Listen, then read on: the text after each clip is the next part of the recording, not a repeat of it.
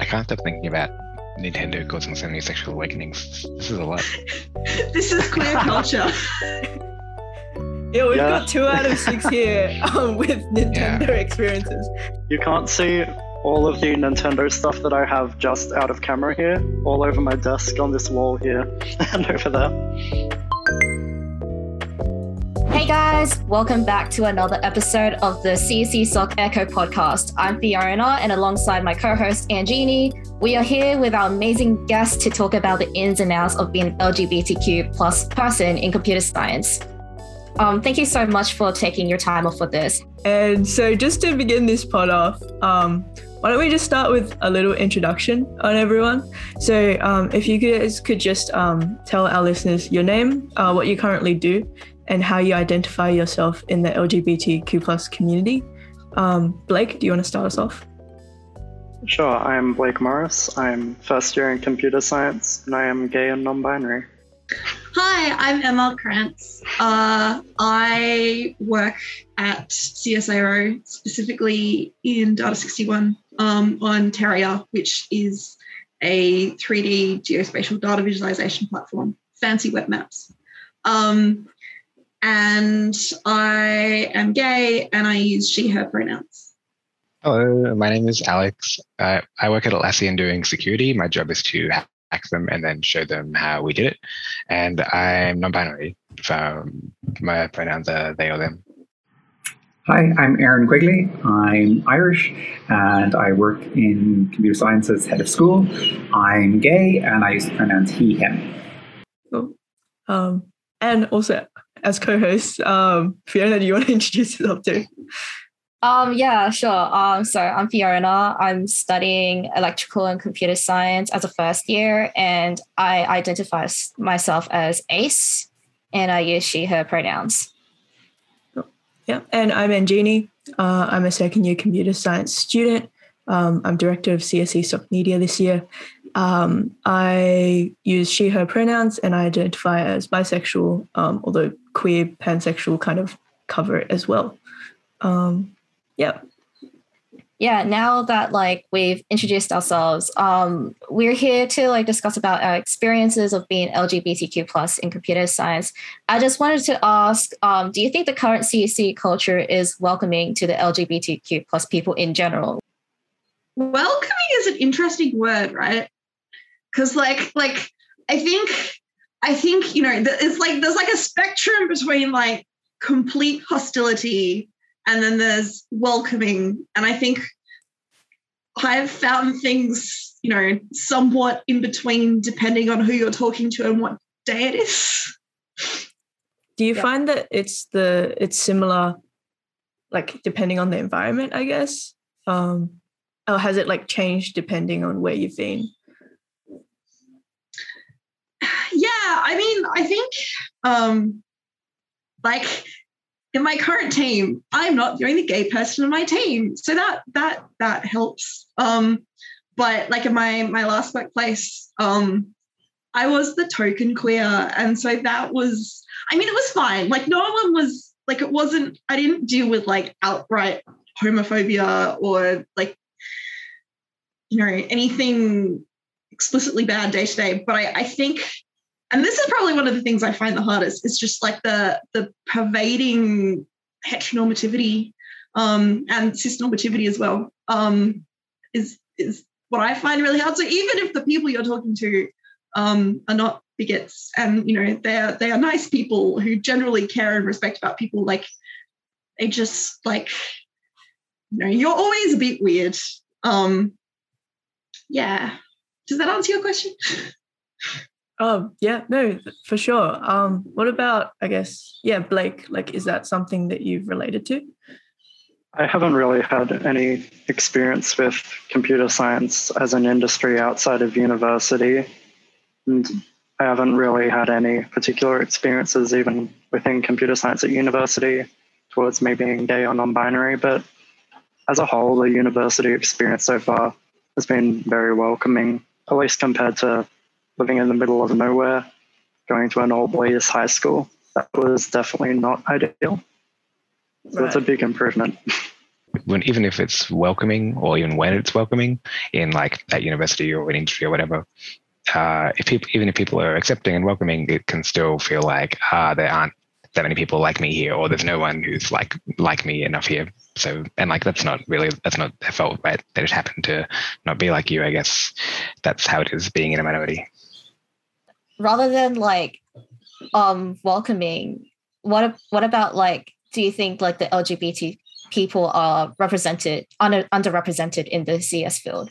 I mean, I think so. Isn't the stats roughly what, like 10, 15%? I don't see that many people. I don't see about, oh, I don't. I don't know. I don't actually have stats on um, how many people are queer and LGBT. Um, does anyone? Mm, no, it is kind of hard to tell because people are at different levels of comfort with telling other people. So you never really know.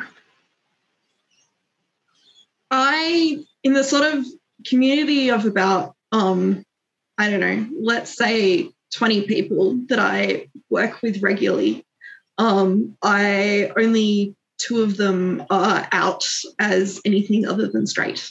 Um, and as far as I know, and you know, that's not saying much, I don't work with any trans people directly, but who knows? Yeah. Um, Aaron, I guess since you've been in the CS field for a while, I guess what have you been um what have you seen in terms of like representation?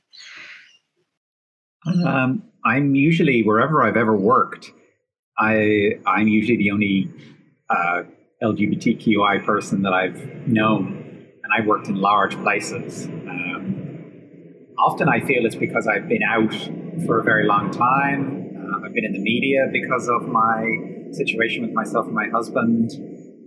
Um, it's very yeah, I literally can't think. And I've worked in lots of different places. I've worked in Germany, in the US, in Japan, in Singapore, Ireland, several times in Australia. Um, It would be I'd be hard pressed to remember another time where I worked in a, in a school where there was another person um, who was visible and identifiably out. Um, so I've always been a singular uh, kind of representative of this community. It doesn't mean that the wider universities that I've worked in don't have broader representation. Um, they've always had very active communities. Like the last university I worked in was St Andrews in Scotland. There, they had a very visible uh, set of uh, champions amongst the staff, and then also a very visible uh, student community group. But anywhere I've ever worked, it's uh, you're running into a lot of privacy legislation. So, like now as head of school, it's not it's never something I could ask somebody. Like as somebody's boss, this is definitely never something I could bring up. If they just if somebody discloses it to me, I mean, and everyone knows about myself and my husband, like, and nobody nobody cares. I mean, it's just it's just part of our kind of day to day life in the school. You know, I was hired. I happen to be married to a guy. We moved here. It's no big deal. I've lived here before people know us. Um, but I could never ask somebody about something like this. So unless somebody discloses it to you through their employment status, um, you, you, would never be able to bring it up. And it's the same thing with students. It's a it's typically a private matter unless somebody somehow mentions something to you. Um, you would just never be it would never be a wise thing to bring up with somebody because um, it's it's not part of what we should be asking our students about. It's not what we should be asking our staff about uh, because for, to force somebody to disclose something that they don't want to disclose is is not the right thing to do. Um, but even I, I, found everywhere, and I, have been in academia and industry, um, and I've always found everywhere I've worked to be varying degrees of supportive, at, depending on the time. Um, like thinking back to like when I, I was first in college, like homosexuality was illegal for my first two years in college in the country I was living in. It's not just frowned upon, but actually illegal until 19 until 1993. So all through first and second year, this was a crime where I was living. So I've kind of gone full spectrum of it being a crime to being it part of just being kind of day to day life. I'm older than all of you. um, I had no idea that um, you lived through a period where um, homosexuality was actually a crime. Um, because like you're not that old. Like it wasn't. It wouldn't have been that long ago. Yeah. Um. but but even but even recently, even recently, we've moved to countries. Um, and been based in countries where certain aspects of being gay is still a crime. So, you know, I went on sabbatical to Singapore, and that was still a risk So if anything had happened to either of us during those circumstances, we wouldn't have had any protections. And it's the same to this day. There's about 70 to 80 countries in the world where there's different forms of discrimination against LGBTQI uh, people in different shapes and form. So where you go, you might your partner might not be able to come into the hospital. Um, you might not be able to adopt. You might not have you know reciprocal rights. Uh, you might not have employment rights just because somebody goes somewhere else. So there's still a huge amount of discrimination built baked into the, the uh, legislative systems around the world and governments. There's it's not a uniform uh, set of rights, and even here in Australia. Um, you know, you, are seeing, you know, anti-trans legislation that's coming down the pipe all the time. So it's very easy for these things to kind of change and vary and then roll back against certain members of our community. Um, going off of that, uh, I guess, yeah. Um, do you think how like how is how important is it now um, to have I guess like I guess like out people um, who who I guess are visibly out? Like, do you think that's an important um, part of uh, I guess like your workplaces or like at uni?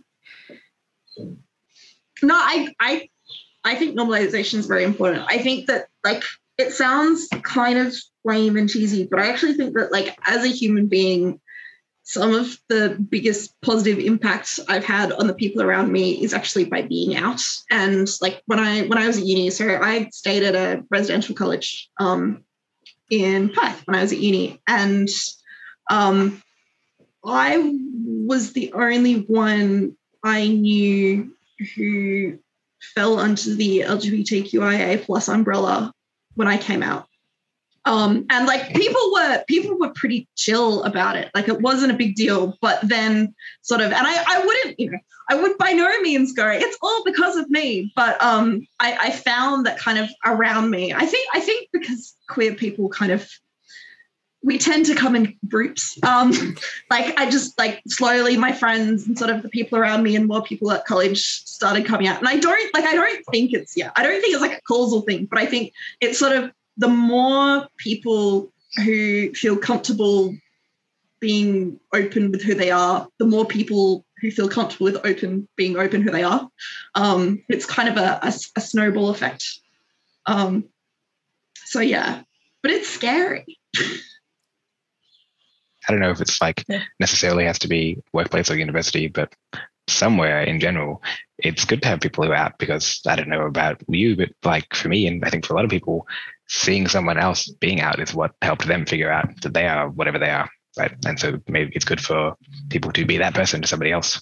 Um, that point is so true. Um, if you don't mind, if you want to like um get personal, it was who was it for you guys um that I guess like helped like after you saw they were out, like really helped with your own coming out, I guess? I'm here to get personal. Do not even worry about it, Jeannie. Um, for me, it was I one time at a like a uh, chill house party thing. I saw a guy wearing nail polish, and I was like, where where I grew up, which was like on the Central Coast. That was like highly illegal. You would have such a bad time if you did that. And I remember, I think I said it out loud. I probably should have like just thought about it first, but I was just saying my thoughts verbatim, being like, "What? You can do that? You can wear nail polish and nobody like beats you up and stuff." And the guy was like, "Yeah," and I was like, "I'm sorry, I'm just having a moment." And I was like, "I'm definitely going to do that," and I did, and that was like a slippery slope into figuring out that I was non-binary. But that was what started it. Was just seeing this person just doing it and nothing bad happening to them.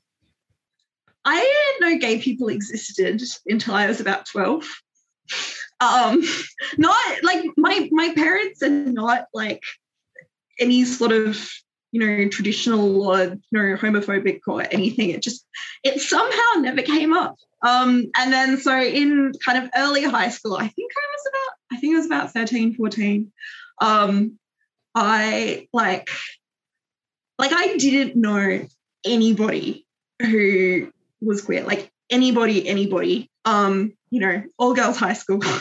um, and but I did spend too much time on the internet, and uh, I, you know, I was really into like uh Super Smash Bros and like Fire Emblem and stuff. And so like it was fan art. It was gay internet fan art. And I was like, oh, oh, this is a thing. Oh. And then of course being 14, I fell in love with my best friend. um, at my all girls high school, which had a surprising number of people who weren't women at it in my year group who were in my friendship group. Um, yeah, so for me, there was there was nobody, and I think that's part of why it was so scary. Mm, For me, it was a very similar situation to Emma, being in an all boys high school in the middle of nowhere. I did not know a single queer person at that school, and maybe one in the entire town. So there wasn't really anyone in person, but my school counselor really helped a lot with that, and definitely online groups, specifically around Nintendo games as well. So in college, I didn't know anybody in my family circle in Ireland. There was nobody. I, there was no. There was nobody around me who I knew who was gay. Um, and that is when I started coming out in college to some of my friends. Uh, then I got to know some of the other people when I actually lived on campus in my final year of college. Uh, but what really then helped is when I went to the year after I went to live in Japan um, on an English language teaching program, and that's when I was just I came and I was then from day one I was just gay. So like everybody who then met me from then on knew, and it was much easier. So those kind of reset moments in life when you go to uni or you go out to the workplace or you go somewhere else, you decide you're not going to kind of step between two different worlds or you're not going to try to you know keep it private. You're just going to say no, no i'm just going to make this decision from here on. I'm going to be um i'm just this is who i'm going to be. And everyone's when they meet me for the first time they're just going to have to deal with it from there on. And that, that was much easier once i went to japan. That was really simple um just being that new person. Yeah, that's how I handled it moving to Sydney. Pretty much the same. I can't stop thinking about Nintendo causing so many sexual awakenings. This is a lot. This is queer culture. Yeah, we've Yeah. got two out of six here um, with Nintendo experiences. You can't see all of the Nintendo stuff that I have just out of camera here, all over my desk on this wall here and over there. Um, yeah, Fiona, did you have a Nintendo experience? Um, I actually didn't because like um I I I grew up in a lot more stricter background with like my parents not letting me do a lot of things. Um I guess for me like gaming hasn't been like essential part of my growing up. It was more of anime like considering my like my background of my room. Yeah. But overall like yeah, I don't really have much to input about like I didn't really have that sort of experience per se. Um, yeah, are you comfortable with talking about your experience? So it's okay if we move on. Um I guess my coming out experience it was more of um I actually like in high school um I went I also went to an all girls high school um and there was a there was a lot of like questioning within myself as well um I had like a few traumatic experiences um about like I guess being betrayed by um someone I had a I had a crush with. Um it wasn't it wasn't a good experience anyways because like she didn't like think of me as like how I thought of her. Um so just to clarify I am a I, I am like a romantic. Um I do I don't feel like sexual attraction towards like other people, but I still feel romantic relationships. I guess for me, it's kind of an experience like having to fall for someone, but it doesn't like come through because they don't accept you for like who you are and yeah. Yeah. Um, I think I don't know. It, it, it like it sucks. I think, um, especially I, I think for anyone, unrequited love sucks, but it, it sucks a little bit more when it's like it's like kind of you know it's like because of who you are and yeah, um, Yeah. I think that's uh, possibly like a pretty relatable experience. Um, yeah, I think I I kind of like also went to an all girls private school. Um, and what is it about all girls schools? Uh, Yeah, I think we can conclude that gendered high schools and primary schools are pretty terrible. yeah, yeah. Um, and I was in a strangely like I grew up. It was in Sydney, but like my school, my year group specifically was strangely conservative. Um, and so yeah, like I, I I think my initial like crushes on friends, like I didn't even know at the time because like I didn't know it was really a thing. Um, and then I was just like, yeah, I just really like them. I just want to be around them all the time. Um, and then I think like it was for me, it was because of a TV show. It was The Hundred. Um, there was like a, a, queer couple, and then I was like, wait, I, I'm very obsessed with these two.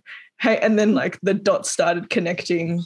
Um, yeah, but I, I think there's also the like the gut wrenching feeling of like, oh, they're they're never gonna like me back. And it's like, ah, yeah. Um, and, and I think it's like even though it sucks, like I think it's quite nice knowing that like a lot of it's it's not a it's not a um rare experience. Uh, like a lot of other people have been through um similar things. I I can't even like it's it's not the same, but like I can't even count how many straight girls I've had crushes on. Like it's I don't know. I I think one of the things that I find really hard as a queer person is like there are there are sort of these like narratives of like things are good now you know people are accepting and like you know one that's clearly not the case you know all over the world but even you know even in countries like australia that uh, i was about to say tend to be better about these sorts of things but your mileage may vary. Um, depends greatly on where you are.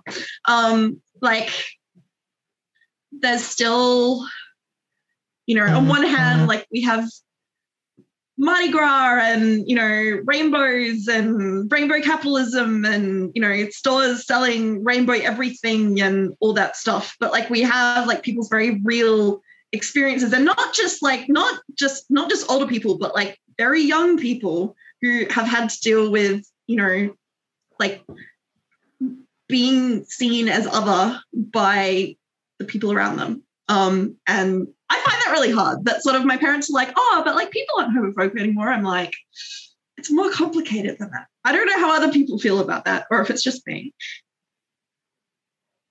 My husband will not hold my hand in public when we're walking along, no matter how safe it is, how perceptually safe it might be it's it's built deep into his DNA now to be very fearful of wherever we are under any circumstances where we are. Um, that if we were to hold hands, we might just get bashed by some random person. And there's, I don't think for the rest of our lives that will ever change. Um, and he's currently in the other room, probably upset with me saying that, but I know it's true. He does that. That whole public display of affection is not something that he can do, and straight couples can. Um, and that's just the kind of the price uh, of living for us. One of the one of the small little uh, niggles that we have to deal with. Yeah, I mean, I'm I'm I'm 25, and um, like I I know people my age who have been beaten up for being queer. Like, it's still it's still very real. It still happens. Um, and I think yeah, um, to go off of that, I, I guess um, how, how how do you think like why why do you think this happens and like what can we do to sort of like is there like a way that things can change? It's very hard to tell because we can only look at how it's already been, which is not ideal. So it's sort of hard to see things as changing that much. Mm-hmm. Maybe it will end up being similar to how racism is being treated now. Like it was a lot worse a long time ago, and it's still bad, but it's better than it was before, and it's you know it's still a long way to go. But like, I think the attitudes probably changed slowly. Now it's like, I, I, is it most people? I don't know.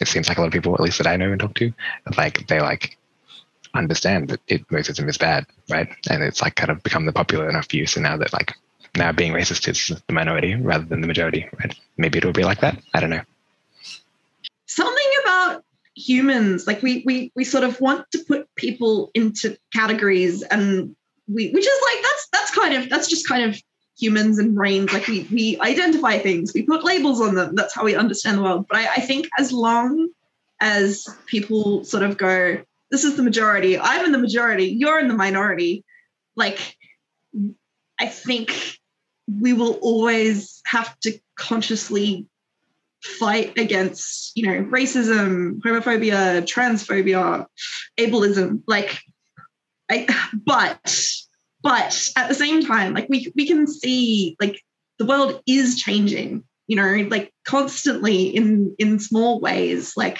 i don't know. This is i'm not even that old but whenever i talk to sort of like i have friends who graduated like a few years after me from the same school and they're like no like we there, there were gay girls now yeah like nobody cared. It was fine. And like like no one dared to come out while while i was at school. Like nobody. So like it you know even in the span of this would have been this would have been four years um you know things change which is not to say that things are all magically better and okay but i do think it's getting better slowly um, but it could, you know, it might be like a sort of, you know, diminishing returns over time. I mean, it, it has to be part of the kind of the fabric of life. Um, so you see now in the media, in television, in music, in popular culture, you see a much broader spectrum of people, the diversity of where you're living, and sexuality is just one of those elements that is now in the mix. And then it just becomes what younger people see, and then they just assume that it's this kind of broad blend, and that it being being one ethnicity or being from some background or having a particular sexuality that this just doesn't it's not it's unsurprising. The idea that it, it used to be surprising is the is kind of a, is an anachronism whereas these days it's just kind of the assumption that there's every individual is going to be quite unique. Um, and this sort of normative um, assumptions basically kind of go away, that people just don't automatically assume certain things when they meet other people. They just assume that they have to kind of build up a, a profile of you. They have to kind of build up their understanding of you, not just look at you and then say, oh, I look at you and I'm going to start making all kinds of assumptions about who you are. It's that's the problem. It's when people look at each other and go, oh, let me just try and decode you just based on your visual representation, you're like, that's that's a dangerous starting point in life. And, and I think younger people don't do that. I think younger people are, are more prone to wait and listen and learn and figure out who the other person is before they try to start, you know, putting them into buckets. But that's a slow process. You're talking about an intergenerational change there. You're not talking about decades. You're talking about, you know, hundreds of years for that to kind of become baked into societal um, belief systems. Mm, that is one of the ways that the internet can help a bit because a lot of the time you don't really have the ability to just judge someone by their appearance online. So that was that's one of the ways that helped me. Steven Universe made me cry. Um, because like obviously like highly emotional show. Um, but like this is it's it's a kid show and like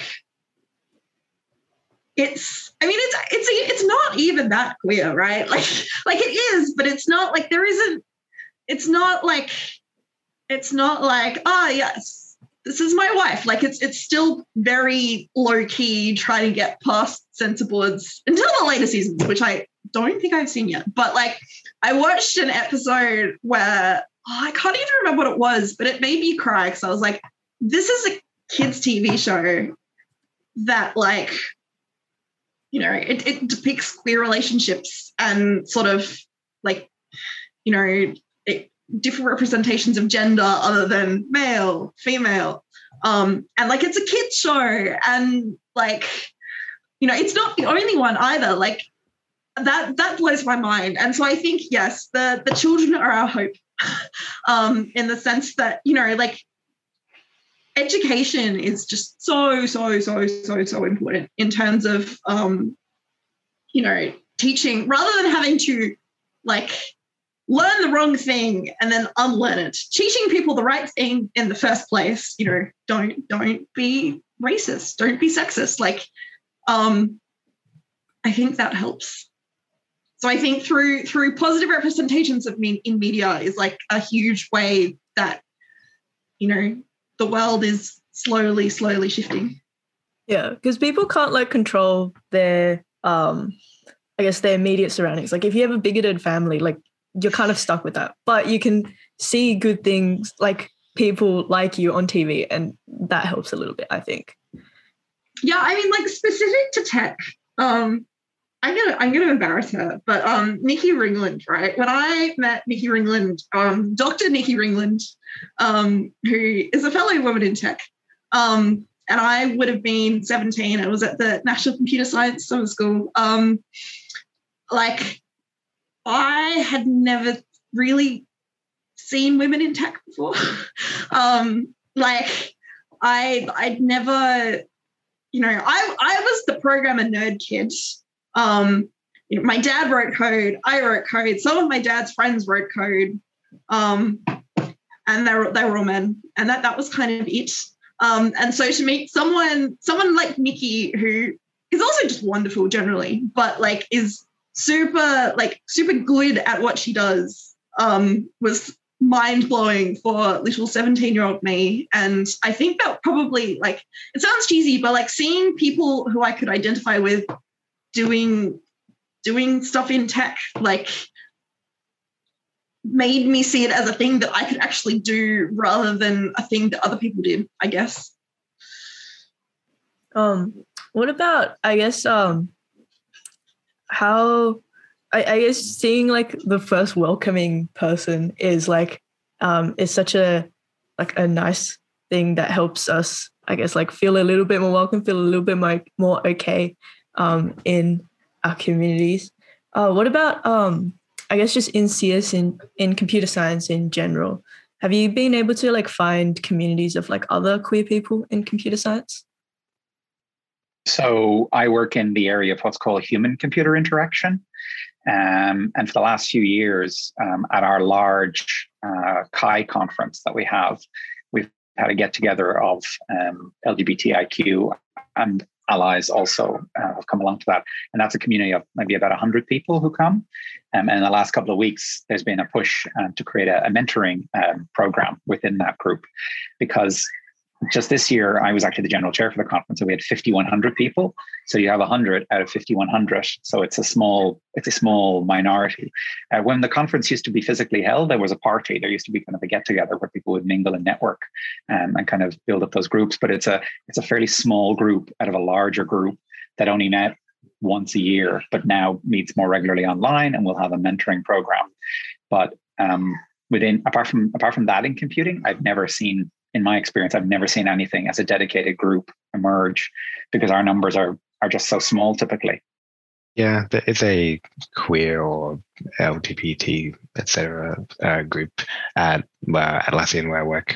Um, I haven't, I, I, haven't like been following it. I haven't like, I think I joined the Slack channel one time, but um, I know it is there. But uh, that was only when I, but that was only when I started working. When I was in uni, I like did end like did end up finding like uh my my friends a lot, a lot of like friends were queer but i didn't find like an official queer community. You just kind of either just accidentally be like oh that's strange. I get along with these people really well. Oh well. Or you uh, just kind of can tell and you try and seek out the people who look like they might be like you. But there wasn't anything official in uni. We have like informal get-togethers at work. There's sort of a secret it's not really secret but like a mailing list um, but like, I don't know. I think my strategy um, is to be unapologetically queer. Um, and then people tend to sort of feel more comfortable coming up to you as a fellow queer. And so you at least like in your immediate environment are more likely to find the people who are like you. Um, but yeah, I mean, I mean, I know Alice, um, but yeah, like you know, I there's one other there's yeah, like I said, there's one other gay software engineer in my team, um, but like he is the only person I've ever really worked directly with, like day to day. Um, so yeah, I, I mean, I you know, I have lots of queer friends, but not so much queer work friends. So like thoughts on like um just adding on to that, what what are your like thoughts on like hiring for like culture and diversity within like a workplace compared to like pure technical skill in CS? Like um in terms of um suppose yeah, if you feel like do we need to be hiring for diversity? Um, I guess maybe Aaron, because I guess you you are in charge of hiring at this We, point. uh, we and we do we definitely do hire for diversity. Um, so the I mean, when you actually get into an interview process, the like so for example, the last round of interviews we had for the education focused uh, people that we hired, uh, we we recruited five. Uh, we had 270 applications. So when you're actually doing the shortlisting process, technical skills are just one facet that kind of gets you the first, you know, 80 set of set of 80 people out of that 270 very similar sets of skills very similar kind of career levels. Um, and then you get down to start looking at all kinds of other experiences in terms of you know uh, work and terms of you know um, engagement in activities and in all the other descriptions of what you're looking for in the role. So in, in the in the role description that we have you probably map about 20 to 40% of it as being technical skills but the, the vast majority of the rest of it is much broader sets of skills um, that you're actually looking for when you're recruiting. Um, one of the one of the ways I did it the last time uh, was because we were trying to uh, redress the balance in terms of um, gender identity that we have within the school. Um, I just basically took a large energy and effort to reach out all of the um, women, uh, women in computing groups, groups that represent these um, sets of people around the world, and that was the kind of the first set of energy that we put into it. So that that ended up working quite well. Um, but you have to kind of make a conscious decision when you're recruiting as to where you're going to put in energy into the recruiting process. Um, these days, actually, within the university, uh, if you're hiring a senior person, um, you won't be able to go to interview unless you have a broader representation. Like if you were to try and do a uh, an interview panel and it was all people who identified as male, um, that you wouldn't even be allowed to get to the interview process itself, like let alone try to do recruitment. And there's already a, there's already the expectation that you'll have um, a certain level of representation. Um, and it's the same thing on the interview panel as well. Like, you know, who the people who are actually on the interview panel also have to be more representative. It's all about like who you want to be in the future. That's the that's the point. Like we know in computing right now, it's it's not where we want it to be. So we just set our targets, we set our sights. Um, I'd like to have us at more like 40% when it comes to the staffing, but even like if we were to try to target 40% of staff um, that could take us, given the current rate of recruitment, that could take us 12 years because the turnover is just slow. Like, you know, we are where we are in terms of percentages. And even if we grow, it would take 12 years of just recruiting uh, women to try to get us up to just 40%. Um, so it's a it's a it's a slow process to to redress this balance. But we have we have certain mechanisms that we actually do employ, um, and they do work. But it it's it's slow. That's the thing. It's a very slow process. I was a diversity hire. Um, and in that, like my my I, not not at CSIRO, but um, I my my boss uh, told me well after the fact, months after the fact, um, that he had specifically. So this was this was this was a grad position, um, and he specifically like all of the grads that he'd had working with him before had been men, and he thought that that was probably not great and so wanted to do better.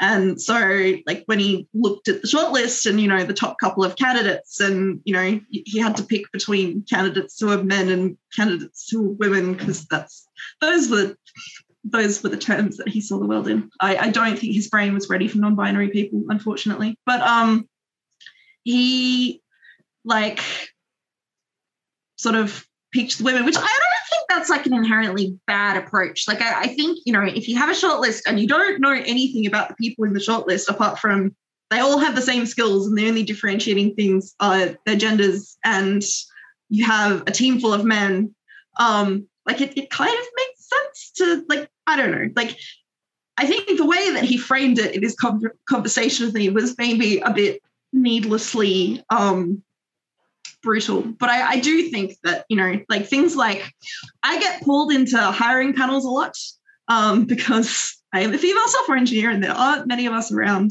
um, in Data 61 at the moment um, because they don't want someone to face a hiring panel entirely of mainly white men. Um, you know, stuff like that. I think stuff like that helps. And, you know, the, the stuff that Aaron mentioned helps. Um, but also, like, so many dimensions of diversity are invisible. Um, like, like queerness is invisible most of the time. Um, like, it's it's pretty hard to look at someone and go, "Aha, you you're a queer," unless unless unless um, you have bright purple hair. um, Unnecessary, uncalled for. That is just my lighting. I, I can change that. Me too. but yeah, I think so. I think like we have to, you know, and I think again, like that goes to some of the stuff that Aaron's talking about, like thinking about like how you write job descriptions is actually a huge thing. Um, you know, of course, like a lot of companies these days have like the blurb at the end of the, the job ad description that's like, we we are we are interested in hiring people from diverse backgrounds. We love diversity, which like great. But in terms of like, um, I don't know, there's the statistic that like women are much less likely to um, apply for a job if they don't meet all of the requirements, whereas um, men, and this has only been studied on women and men as far as I know, um, uh, are more likely to like meet some of them and apply anyway. Um, so, you know, having a little notice at the end of your job ad being like, do you meet most of these? Apply anyway. Um, you know, making sure like the language that you use isn't super gendered and like all that sort of stuff, um, I think does help a bit. Um, sort of, yeah, but like Aaron's right, like we will, it's it's a needle that will only shift very, very, very slowly, but it will shift, and it I think hopefully is shifting. I don't actually know. I will say actually one thing about these like little blurbs um, that they that you put in. Uh, the actual ripple effect from those can be really quite important. Um, so with some of the other heads of school in computing in Australia, we've been having discussions for the last few months about how we can do things to mutually support each other. And one of the things we all identified is that there's this massive over reliance on metrics and how people just the first thing they do is they just they introduce you to say, oh, I have four papers that are A star and I have three papers that are A a and I have two that are B plus. You're like, tell me something important and impactful about any one of those pieces of work. So we're trying to turn the dial around. We're trying to say, look, just tell us about why this piece of work is important and then worry about, you know, where it's actually been published in terms of the metrics. Don't just come in and say like I've got three red beans, two blue beans and a green bean, therefore I am going to get myself a magic tree that's going to take me up to the next level of paradise. So but because we in UNSW as soon as I was I had this discussion, I thought, look, I'm just I'm not going to wait for others. I'm just going to put this blurb into our new ads. I put it in. We put it into several of the ads. Lots of people start talking about this online as like, oh, look at UNSW. They're they're they're they're decoupling from that way of thinking. And then other universities are now actually starting to adopt this language. So these little blurbs that you put in for one reason actually can have a, a very rapid and ripple effect across the entire sector and across an entire industry. So I think that's that is actually key. Like the recruiting process is the place where you can make you know a systemic change for good. And then other people can see what you're doing and going oh that's a good idea. We can do that too. And then suddenly it ripples out quite fast. So i think recruiting and being first to kind of take leadership in some of these ideas is is very important.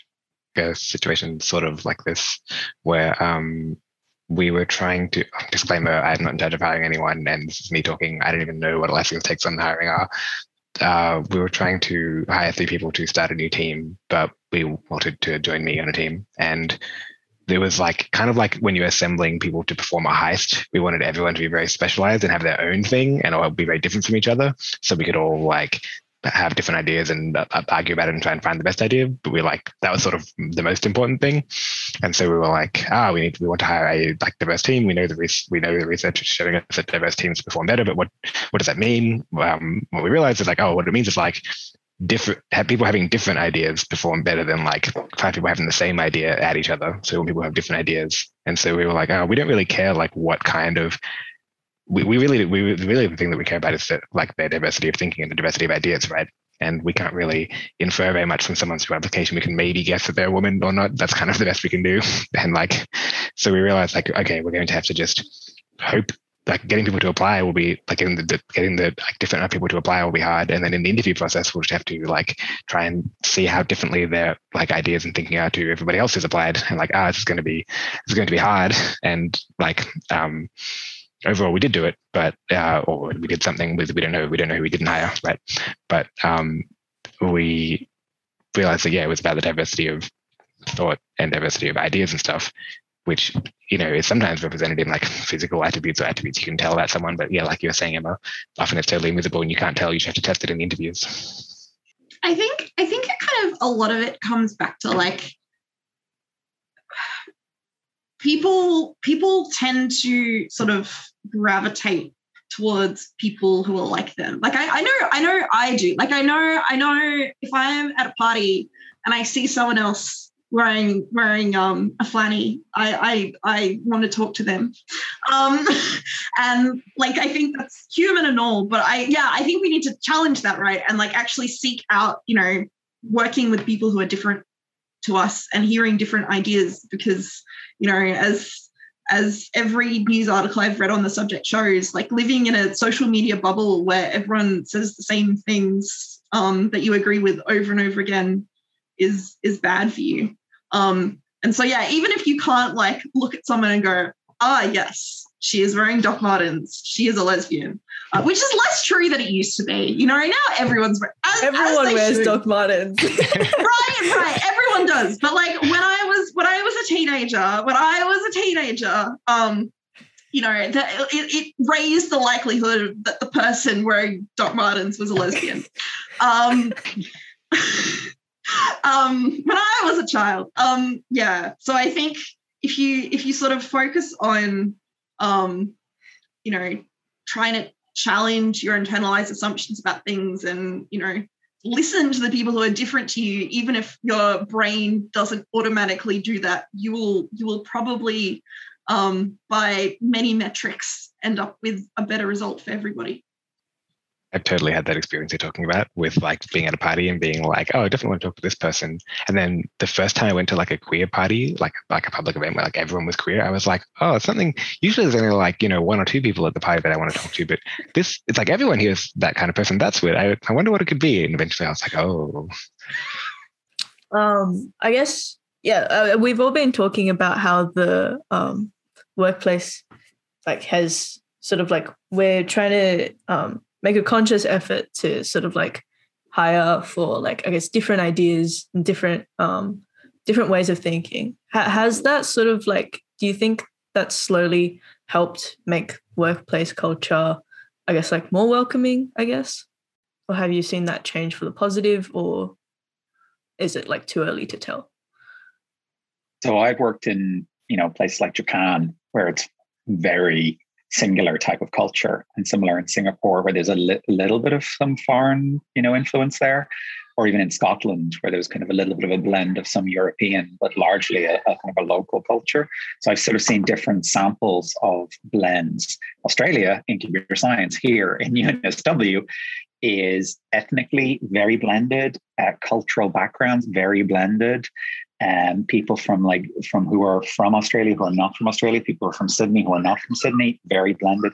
Still, our uh, representation of uh, you know um, women is is low, um, but many of those things, many of those blends are are quite present already. And some of the things, of course, it means is you it stops people making assumptions about lots of things that they that they would make assumptions about where I worked in the past around, you know, what people are doing for their families, what people are doing around religious holidays what people are doing with respect to like you know how their family structures are are set up.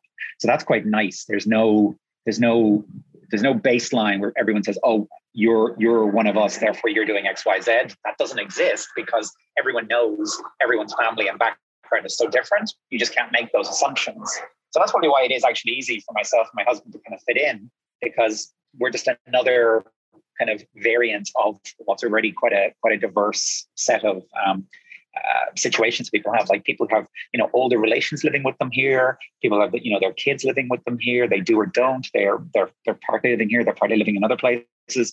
There's so many diverse elements within our school already that it just makes such a kind of a, a, a mixed pot that uh, when we come along we're just another slight variant on the, the, the already very mixed up kind of space that we have which is uh, which I find quite nice and kind of liberating because you don't come in and then people make certain assumptions about your religion or your family background or anything like that. That that never happens here because people already know it's so diverse in so many of those d- different dimensions. People would just be they know they'd be wrong to try to guess, so they don't.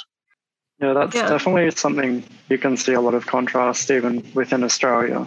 Tamworth was a very boring place in terms of diversity. So whenever I come to Sydney, it's a lot more interesting. I worry about a lot is um like I, I've never reported directly to someone who wasn't a man. Um and I don't think, as far as I know, uh actually I think there was one point where there was someone in the reporting chain between me and the CEO, um, who was a woman, uh, for a little while. But like the thing that I worry about is like the people in positions of power, um, like even even if sort of the the sort of more junior, less experienced people are more diverse, the people in positions of power, like it gets it seems to get more diverse the further you go up in the chain and the people making decisions um you know more likely to sort of um be in a position to deliberately or accidentally entrench um you know outdated assumptions about what people are good at um yeah so i i think like it has to be getting better right but like i, I you know, there's a huge people talk this about this a lot, but like there's the retention problem of um, women in tech. How like you know, there's the supply problem, but there's also the retention problem where um, they they leave. Or I've noticed, and this is purely anecdotal, but like most of my friends who are not men who work in tech work at companies like Google and Atlassian. So they go work for like the big giant tech companies and that's that's not actually it's not actually a bad thing you know if those are the good places to work they should go to the good places to work um, but i i think that um, like i don't know like i would like to say that i've seen it getting better but i i personally haven't and i you know until i start seeing people like me in positions of power that's when i will know that things are changing for the better alex it looks like you're thinking about that Oh, yeah. I was just thinking about like, uh, I was like, oh yeah, I, uh, for a while my manager was a woman and it was great. Um, and I was also thinking about how you uh, you're saying it gets more, uh, it gets more diverse as you go higher up the chain. It's in people who are in higher like positions of more authority tend to be more diverse. I have not noticed that in no. Like, oh, no. I meant the opposite. Sorry. Oh, in that case, I have noticed that, and yeah, yeah big agree. Yeah. Because like a lot of a lot of the software engineers I know are, are, not white, for example, but all of the more senior software engineers that I have ever known um, have been very white. Um, I think uh, I guess also steering it back to I guess like more with being queer. I guess I, I guess like does that also mean like um I don't know, is it something that's even like discussed in the workplace, like queerness? It doesn't like no one has ever sort of asked me about queer things or even suggested or even like been like, oh Alex, do you? And then like long pause, like no one's ever done no one's done anything like that because I think because it's a workplace or maybe it's because they're too afraid of the answer. But may, I think it might be because it's the workplace and you know you're kind of not kind of not allowed to do that, kind of not allowed to ask those things that people, especially if you're in a uh, position of authority over them. But like in general, like they sort of have to bring it up. And so absolutely, can, I've, yeah, I've never like seen people. I've never seen people bring it up with me. It's it would be for them. They could get fired for bringing that up. I mean, that's not something that they need to know about me for me to be able to do my job properly. If I offer it as a piece of information and then they happen to know it's part of who I am, like in in UNSW, like the dean will know because I've invited him over to my have you know dinner with myself and my husband. All the other heads of school know because you know they've been over here to have dinner and, and barbecue as a group. Um, but unless I offer that piece of information up, nobody would know that. And for me, I could never ask somebody about that kind of information. Most of these uh, what, what are called protected characteristics um, they have to stay protected because if I was to ask somebody, even though I'm just asking in a kind of a polite, casual, social way, the people the people would then think, oh, Aaron's now going to use that information when he's helping when he's deciding on um, who to who to do a piece of work or who to kind of involve in a grant or something. And again, I don't I don't want to know this information because I don't want it to seep into my thinking and my decision making. So you just don't ask because it's it, you don't need to know that information. Therefore, you don't ask. Yeah, it's tricky when people sometimes like maybe they're not meaning to, but they accidentally ask in sort of like a subtle way. They're like, "Oh, so did you go to Mardi Gras or something?" And it's like, ah, mm, it's like, oh, if I say yes, what does it mean? If I say no, what does it mean? What do you like? We have to really try and like download their entire consciousness into your brain and try and figure out what it is they're asking, which is too hard a lot of the time. Mm-hmm. Yeah, like when people, oh, I not not my current team, but um the moment that I came out to the people at the last company I worked for, um, I think it was when they asked me if I had a boyfriend. And I was like, no, no, I'm gay. Um, and like, yeah, like very much like because cis and heteronormativity are so pervasive, like people just, you know, you are you are straight until proven gay. Um, and so it it I don't know, like I may be weird because like the team I work with are really, really close knit. Um, like obviously we we don't like, you know, we don't have in-depth discussions about sexuality um over like work lunches, but like it's it's definitely like, you know, I felt comfortable sharing my experiences about queer things and people have like, you know, engaged in polite conversation about that as you know talking to a human being who's talking about something that you're interested in. But like you know no one has i don't think anyone has ever walked up to me in a workplace setting and been like are you a lesbian? Um do people do that to you outside the workplace does that happen very much? Yes. Oh yes. okay. Yeah um yeah no it happened to me in high school um and at uni okay. a bit not in a I like to think people grow up. Um, I think they do. Um, but not not even in a sort of um, if you're a lesbian, if you answer wrong, I'm gonna punch you. But in a that's so weird. Tell me about lesbian like people, I don't know. Um, people like typical typical dude bros, basically. Um yeah. I don't know. I also just like I I kind of I maybe fall on the evangelical side of queer because I just think that someone has to. Like I think it it does good in the world to be loudly gay in public.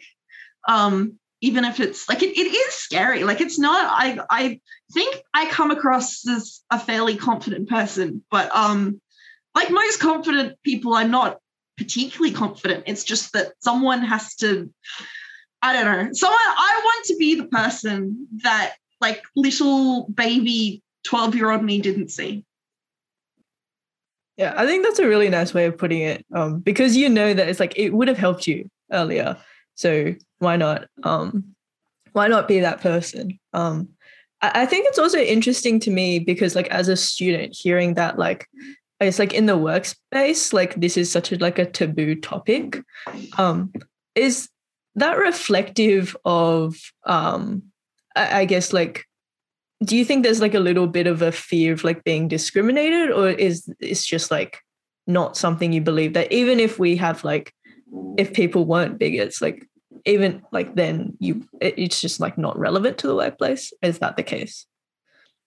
I think it's both ways. I think like partly it's like you know sometimes it's illegal to ask or illegal to know but also mm-hmm. sometimes i think people don't want to talk about it because people they they don't want to ask because they don't want to get in trouble for they don't want to seem like they are like being discriminatory even if they're not like I like remember one time at work the the guy asking me I think fairly instantly like oh hey like oh you're wearing nail polish like why are you doing that? Why are you wearing nail polish? And I was like oh it's I don't know it's just good I just like it.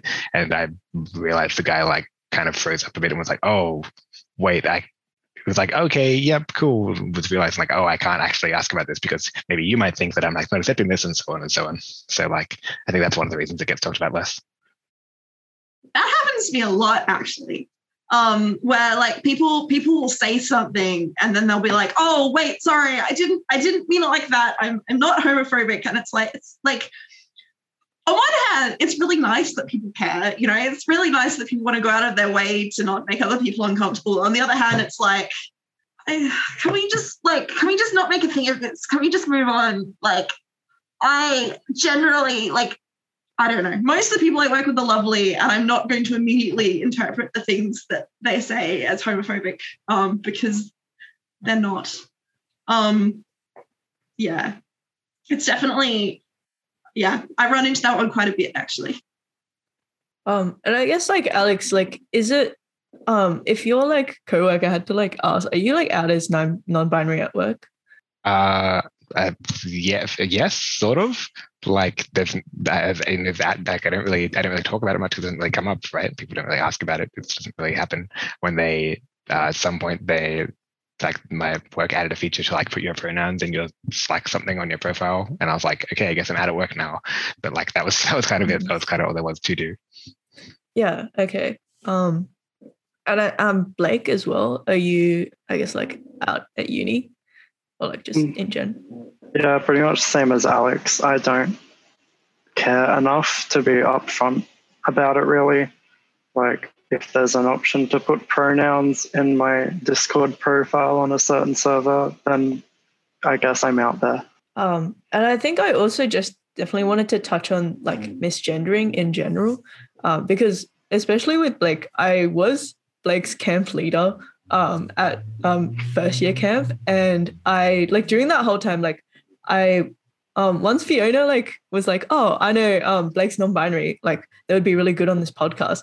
I was like, "I didn't know that. I was your camp leader at a um, like at a camp where it's supposed to like a welcoming place, and like it just like never like I, I think it's a product of um yeah like it was like a massive oversight that like just at that place no one like asked for pronouns and then so you weren't like no one else could have like um specified either so first of all like apolo- apologies for that and um yeah do you think like it's something that's like necessary like like people can do better Um, I think, like all things, it is something people could do better in, but I don't foresee that happening for a long time. So it's it's not something that bothers me because if it did, I would get bothered a lot, and I don't have the energy for that.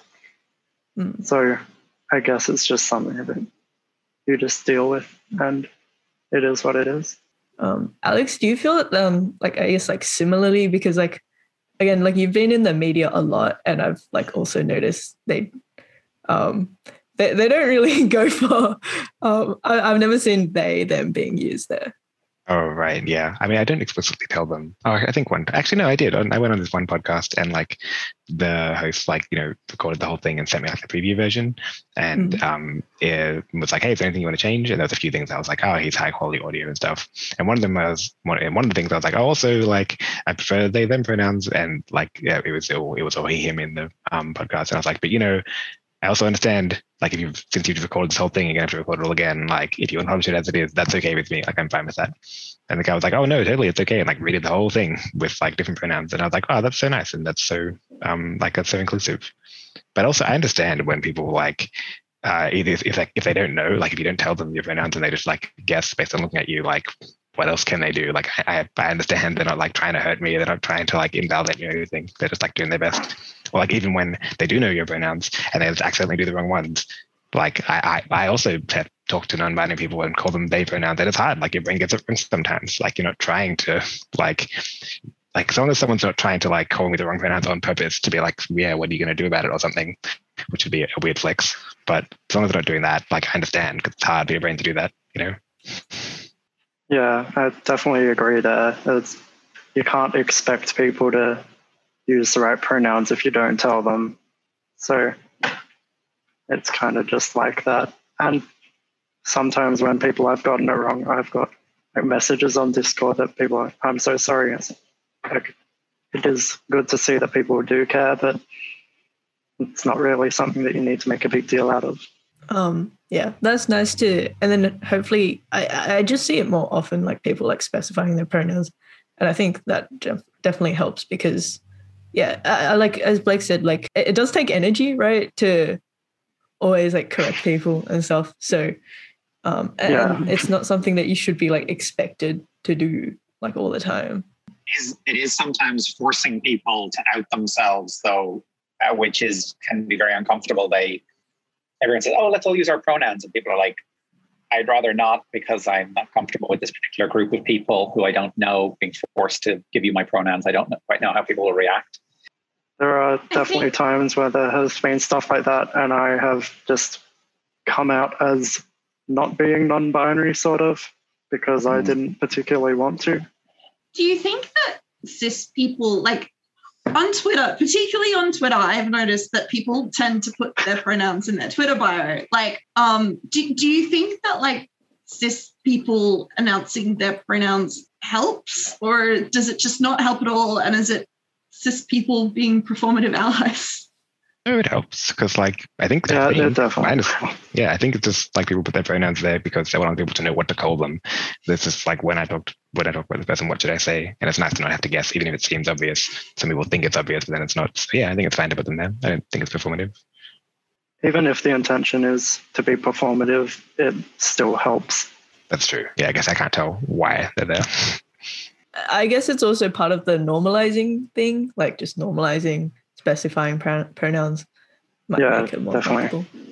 Also, I wanted to circle back to um, Aaron mentioning, well, one, you mentioned that you've been in the media um, because of, um, I guess, your sexuality. And also, you mentioned that um, your husband was uncomfortable, I guess, like holding your hand in public. How, how do those, I guess, like, how do you, how do those like two come together? Um, like, have you found that difficult? Yeah, I mean, Brad, that's my husband. He's actually Australian. We met here when we were in college. Um, but because we then went to live in Ireland, um, he was only able to get a tourist visa to come with me for a year, and we had to actually appeal to the government um, to uh, be able to allow him to stay with me beyond his one-year tourist visa. Um, and then a year later, when we get that renewed, we have to basically show that we've been a couple, a partner. So in the end, then the the um, Gay and Lesbian Unions for Ireland association that we were part of, um, the Irish Independent, the Irish Times, and the other newspapers basically covered us.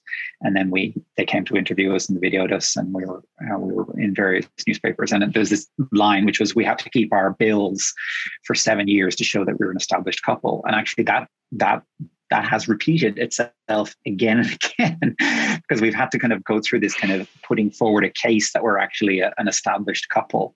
Um, more than once um, every time we've moved to different places it's kind of it's reoccurred. And to this day that folder i have of all of this kind of paperwork that actually shows we're a couple we're a relationship continues even though we're actually this is our 10th anniversary of getting of getting married this year coming up.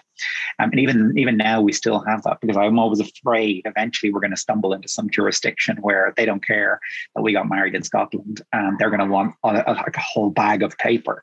Um, and it, it basically it's about it's about stepping up and being and i think emma said earlier like that to see to be that person that 12 year old version of yourself that sees you in the newspaper or sees you on tv and goes oh well that's just that's a there, there there's just a, a, very regular you know a gay person and they're just living their life and they're just doing something and oh they're a computer scientist. Oh well i'm interested in computer science. Oh there's there must be lots of gay people. Oh there's lots of gay people everywhere. And you're like and it's just that kind of you want to be that person who you would like to have seen when you were young to just realize that this is very unsurprising and very boring. Um, in the in the article, I said like you know, Aaron and Aaron and Brad come home. Their gay Christmas tree twinkles gaily as they make their gay dinner, and they they're baking their gay cookies and they're having their gay dinner. And I remember saying this to the journalist, and my husband was sitting there going, "Don't say this. Don't say this. This is going to be in the article." I'm like, it's funny. It's funny because there's some people who still think like you know all of these other aspects of who you are means oh everything about you is now like you're totally different you're like no most most of the time most of what we do is very regular. Like you know we get up in the morning we eat we cook we socialize we do all of our stuff. This is just one aspect of who we are. And yes it maybe permeates us in in different ways but it's just like everything else you know? It doesn't define you as as an end-to-end individual. It's just it's just one facet of your life. Um so I think I think it's kind of funny that people just kind of they they they see you as a gay person and they just they've seen all of these fragments from the media and they think, oh well, you must like this and this and this and this. You're like, no, that's not that's not how being gay works. Like you know, it's uh, it's not a one size fits all. Yeah, just adding on to that, like, what is it like when um, gay marriage was legalized? Um, in different places. So the first time when we actually did have our first ceremony, it was only civil partnership, and then six months later they actually uh, changed it to having gay marriage in Scotland, and then we were able to go into the registry and they backdated our civil partnership to be a, a marriage because we actually. Uh, myself and my husband, we rented a train and we took everyone on the train that we rented and we had 36 people go up into the Highlands of Scotland and we stopped the train in the middle of a field and we had our ceremony with uh, harpists, and then later in the evening we got up and we had bagpipers, and we were out on the on the uh, on the train platform having a ceilidh. So um, we were in the we were in the in the London Times. They announced our wedding in the London Times because it was such a unique um, experience that the two of us actually got to have. But, but I mean, apart from that, like I mean, to this day, all of our friends and family will still say it was the best wedding they ever were at because in every way that it mattered, like you know, you were marrying the person that you loved, your friends and family were there, you had a ceremony, you had cake, you had you know music, you had food, you had too many gifts, you had too much hangovers. Like in every way that it was to be getting married, it was being it was being married. Um, and that's just kind of that's just nice. I mean, so that's nice now that you know um, and we were living out of Ireland for example when you know the when the marriage referendum happened. But it was that was so lovely. Like because 10 years before that we'd have to kind of write to the minister to just beg to allow Brad to be able to stay. And then 10 years later, they were having like, you know, a public vote and you could just watch. And all of our friends and family were out like advocating for it. And it was like getting people's grandmothers to vote for it. So that's really reaffirming when you see that happening. But still to this day, like the number of countries in the world where you can, you know, marry your partner is very small.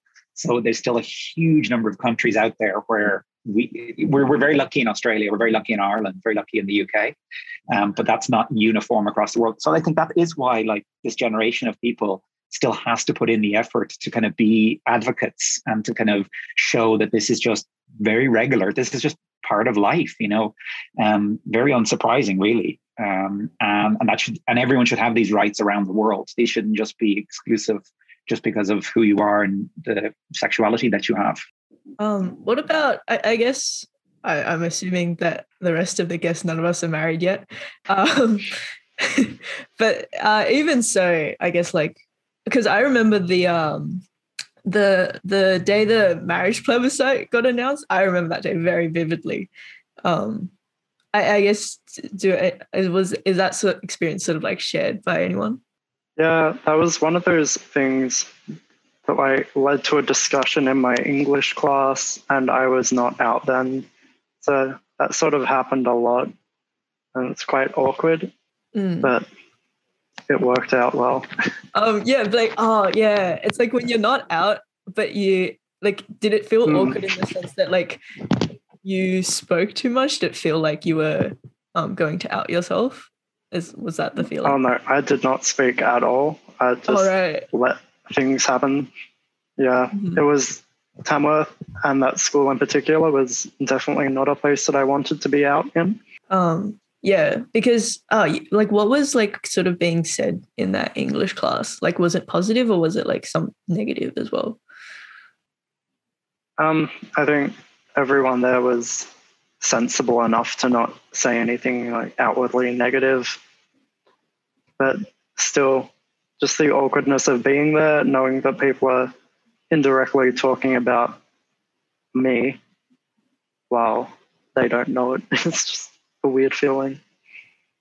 Yeah, yeah. Cause uh like same thing happened at my school. Um I also went to yeah, I went to a religious school. So there were people who mm. I, I guess what it did is like there were people who were like against they were very like outwardly against and I, I, guess they felt validated in that and then so they were quite loud about it.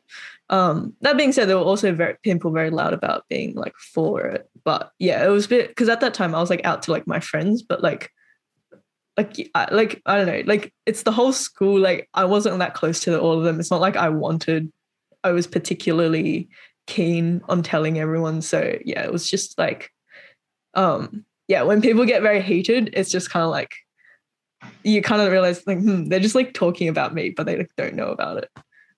Yeah, it's like hmm, I do not want to be here right now, sort of thing. Yeah.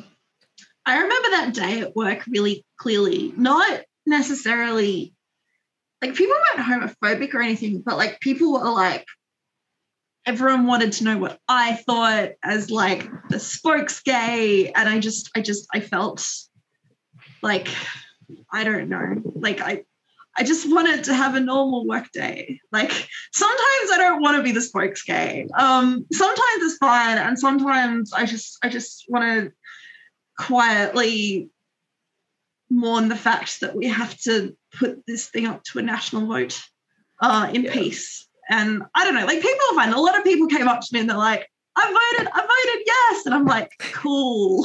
no, it's good. It's nice that like people wanted me to know that they weren't raging homophobes, I guess. Like it's, it's yeah. But like I I like I personally know oh, this is kind of a funny story. Um I, I so I I I was like vaguely like friendly acquaintances with this one guy. Um and um he I discovered like later that he was an active no campaigner um, and didn't know that I was gay. And so next time I saw him, I like casually, casually let slip that I was a lesbian. And now, ever since, he won't make eye contact with me or stand within a meter of me. And it's the funniest thing. Um, yeah. So, yay, having a vote on people's personal lives imagine living somewhere on the day when they decriminalized being homosexual and watching what they were saying in the media and what the people in the churches were saying and what people's family who didn't know you were gay were saying to each other about oh all of what all the gay people are going to start doing in society now that it's been decriminalized. And wasn't it a terrible thing that Ireland couldn't hang on to this? Because of course this was at the same time where, you know, you couldn't get condoms and there was no abortion and there was all kinds of other limited rights. And only a generation before that, you know, I think the year I was born, um, if my mother had been um, working in the civil service, and she got married, she would have had to quit her job because you couldn't be a married woman and also hold a job in government because you'd be taking that job from a man. So it, you go back in time and it's like it's tortured things that have happened to so many people. Um, it's it's kind of a, it's a ripple of you know awfulness when you go back in history. I think a lot about the AIDS crisis um, and the fact that like in many ways, like we we lost a lot of that generation and how like you know the, these these stories stories from older gays like obviously obviously you know we survive um they survive but like there's sort of this this gap i guess like of of sort of lived experience and culture and stories of like all of these mainly men who died from AIDS. Like, I don't know, it's it's sort of this great big gap in in queer history. I mean, obviously, like it's not gay men do not do not make up the entirety of um, queer culture, but I I think about like you know hearing stories of like there are lots of stories about queer people growing up, but there would be more stories about sort of queer experiences and queer people growing up, going further back in time. Um, and I think again, like the sort of the the sort of weird, I don't know. Again, like I I, I wasn't around then, but I think there's kind of the weird disconnect between like, you know, today, like the world has changed so much in so little time that it's really hard to sort of connect, sort of you know, if if you lived through these hor- horrible things and saw so much homophobia, Aaron, you might be able to talk more about this. It like I think it might be hard. I know I find it hard comparing like experiences from when I was a kid to experiences now. Um, and like the world has changed but like my like i still lived through the bad stuff. You know that still happened even though it's not happening anymore today. And like there's sort of a weird dissonance there. But i would i would love if you if you have anything that you want to share aaron you probably would know more about the stuff than i do maybe. I don't know probably about uh, probably 10 years too young for, yeah. for for the for the real cuts of it and actually probably 30 years too young for like when the original sort of stonewall riots and whatnot were actually happening um i i generally felt like i've had a kind of a, a very good positive experience of being a, you know a, a gay person um, living through life but always just have had the the workload of dealing with we can't live in this country because we're not going to get a visa, or I'm going to have to be mindful when I'm in this country because there's no legal protections, or when I go here, this is going to happen. Um, and also just being kind of constantly aware of the language that I use, um, and also just being constantly aware of my kind of physical safety. So I've I probably internalized a lot of the kind of the burdens that I have to kind of bear, and I I, I think back to you know what it could have been like 50 years ago how awful it could have been then. And i think well relative to that it's actually pretty good today. Um, but it's yeah that's maybe that's not a that's not a very fair thing for the future generations to have to deal with. Because i think no young person today should basically no family should have any reason to sort of ostracize their you know their their kids. No friends no school no university no workplace. It should just be like oh yeah this is just another facet of who you are. You didn't choose this um, it's just who you are, uh, just like anything else about you. Um, it's very boring. I mean, who cares? It's like, it's just it's just another facet of life. You know, we're we're not we're not uh, we're not we're not going to dwell on it. We're just going to you know embrace you and accept the fact that we've got this huge diversity of uh, of people in the world, and this is just another aspect of that diversity. Yeah. So um, to wrap things up, um, um, so like, how can people be like good allies and like create like a, a welcoming welcoming space in general like especially in UNSW and other universities what can they do better for the lgbtq plus students? I think the main thing is just being flexible with how you think about things and keeping an open mind being open to change because with queer people a lot of the time they do change their mind on things like gender. I didn't immediately one day go, oh, yep, I am non-binary. That it's a whole process, and you have to allow people to go through that at their own pace and support them through that.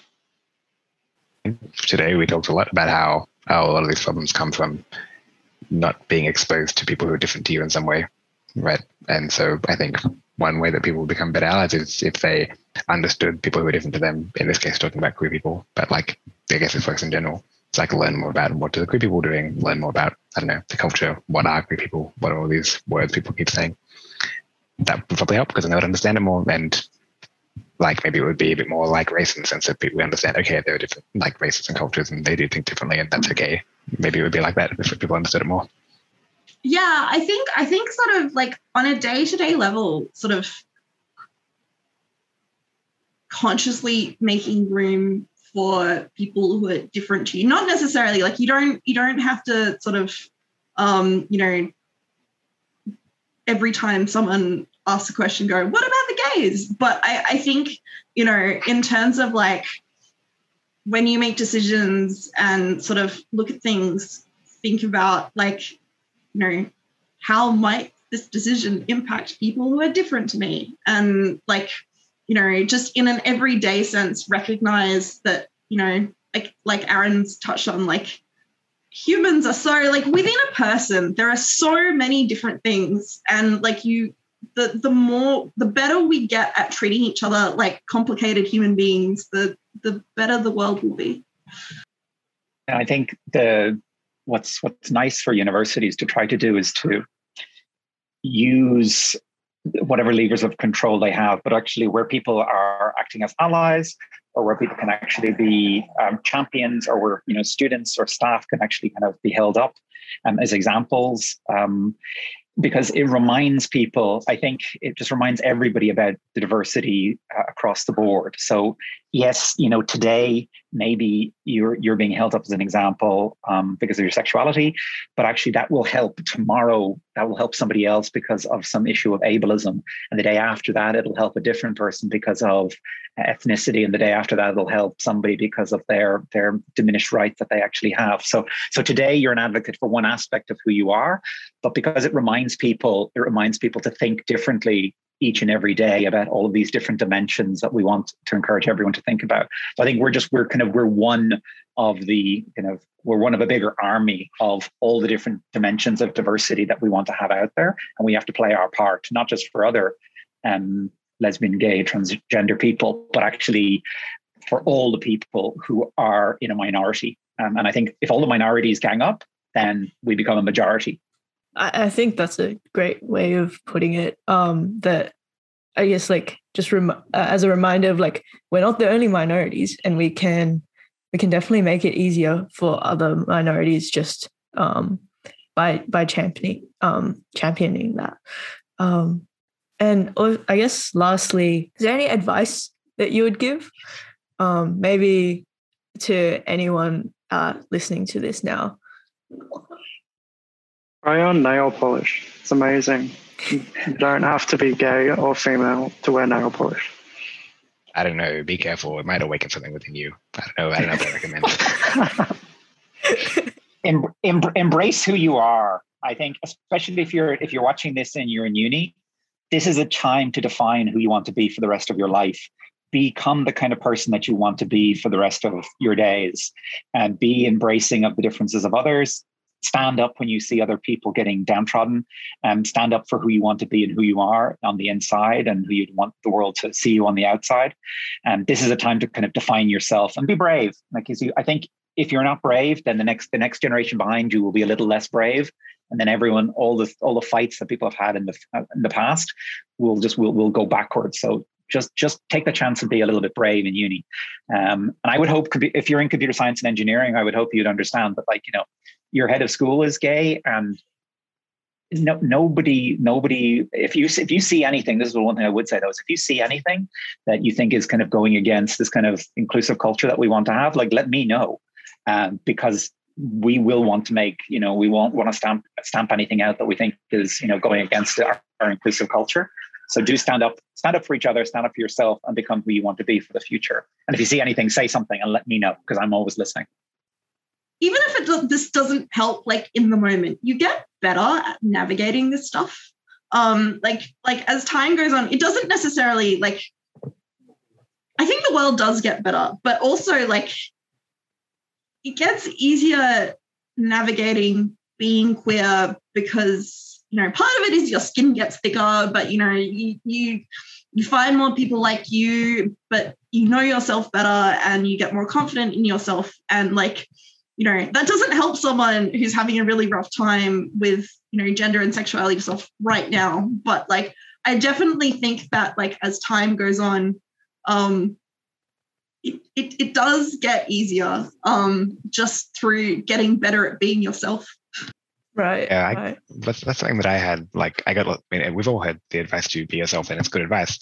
But one thing I found was like, okay, I've got to be myself. Thank you so much, King. But how do I like? How do I know if I'm doing that? You know, like how? And it was hard. It was hard for me to be myself. And one good bit of advice I got was um, not being yourself, or like hiding how you truly feel about something, or like acting in a way that you think is like what the other person wants to hear, but not who you truly are. Any of those kind of things is denying the other person the freedom to choose whether they want to like you know hang out with you or talk to you or whatever and when i first heard that i was like what do you mean but i realized it's like oh well you know if someone asks you i don't know if someone if you feel like sort of hiding your identity from someone you, uh, they don't get to choose whether they want to invite you to their party or talk to you or whatever because they don't know how you really are. You're trying to like deny them that choice. And like sometimes you're doing that because you're like, well, they might beat me up if I tell them. So like totally fair. But I realized they're like, oh, sometimes I'm like denying these people the freedom to choose, but I actually don't want to do that. It would actually be better if they, if I was myself and they uh, didn't like it and we stopped hanging out because otherwise I'd have to keep hiding it forever. so ah, that's actually good advice. Hmm. yeah. Um, thank you all for that advice, especially also Aaron, knowing that um, if there's any issues in uh, computer science, we can go straight to the top. Um, and, and, there's a lot of people in the school. Like, I mean, when you look at the admin structure, like there's yeah. lots of, like, you know, there's heads of subject, there's people who are looking after equity, diversity, and inclusion, there's people looking after the international students, people looking after the undergraduates teaching, research. Like there's, you know, it's a whole team of people who have different responsibilities. And anything that anybody would face, any type of discrimination, be it around your sexuality or anything else, touches on not just my job, but touches on like dozens of other people's jobs.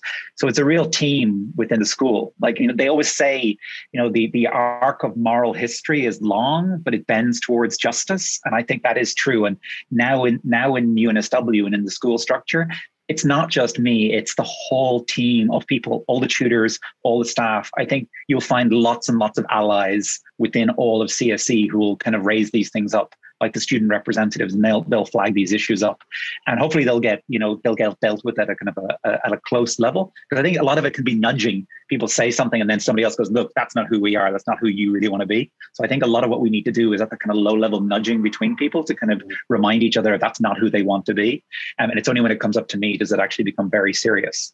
Um, so yeah, it's a it's a big team in CSE, which is a really lovely place to work. That is awesome to hear. Um, and I think that brings us to the end of this podcast today. Um, thank you guys so much um, for coming in and well, coming in virtually. And um, it, it's been really great. It's been nice. Also, I don't know about you, but just to like be queer computer science people and talk about it um, is not something that I've like. Uh, yeah, I, I think this is a great opportunity. Like this was a great chance to get to do that. Um, and yeah, thank you for all of your amazing thoughts. Um, and but, but, I guess, but where but where were the suggestions of all the queer features that people need to put into programming languages? Like you know, how do you how do you need to change programming languages so they can adapt? You know, where's where's that kind of research insight that I'm looking for here? No. look at all the look at all the industry people shaking their heads with "Whoa!" I'm sorry, Alex. I'm sorry, Emma. I was thinking, I'm sorry, Aaron, for what you must have been through. Uh, I mean, VS Code is pretty rainbow already, so finally, finally representation. if um, any of the listeners want to hear more from uh, CSESoc Media, we're releasing new content every single week. Um, and we've actually got a podcast with Aaron Quigley himself, more about lecturing, that's coming out um, later, probably next month. Um, so, yeah, uh, stay tuned and uh, thank you for listening.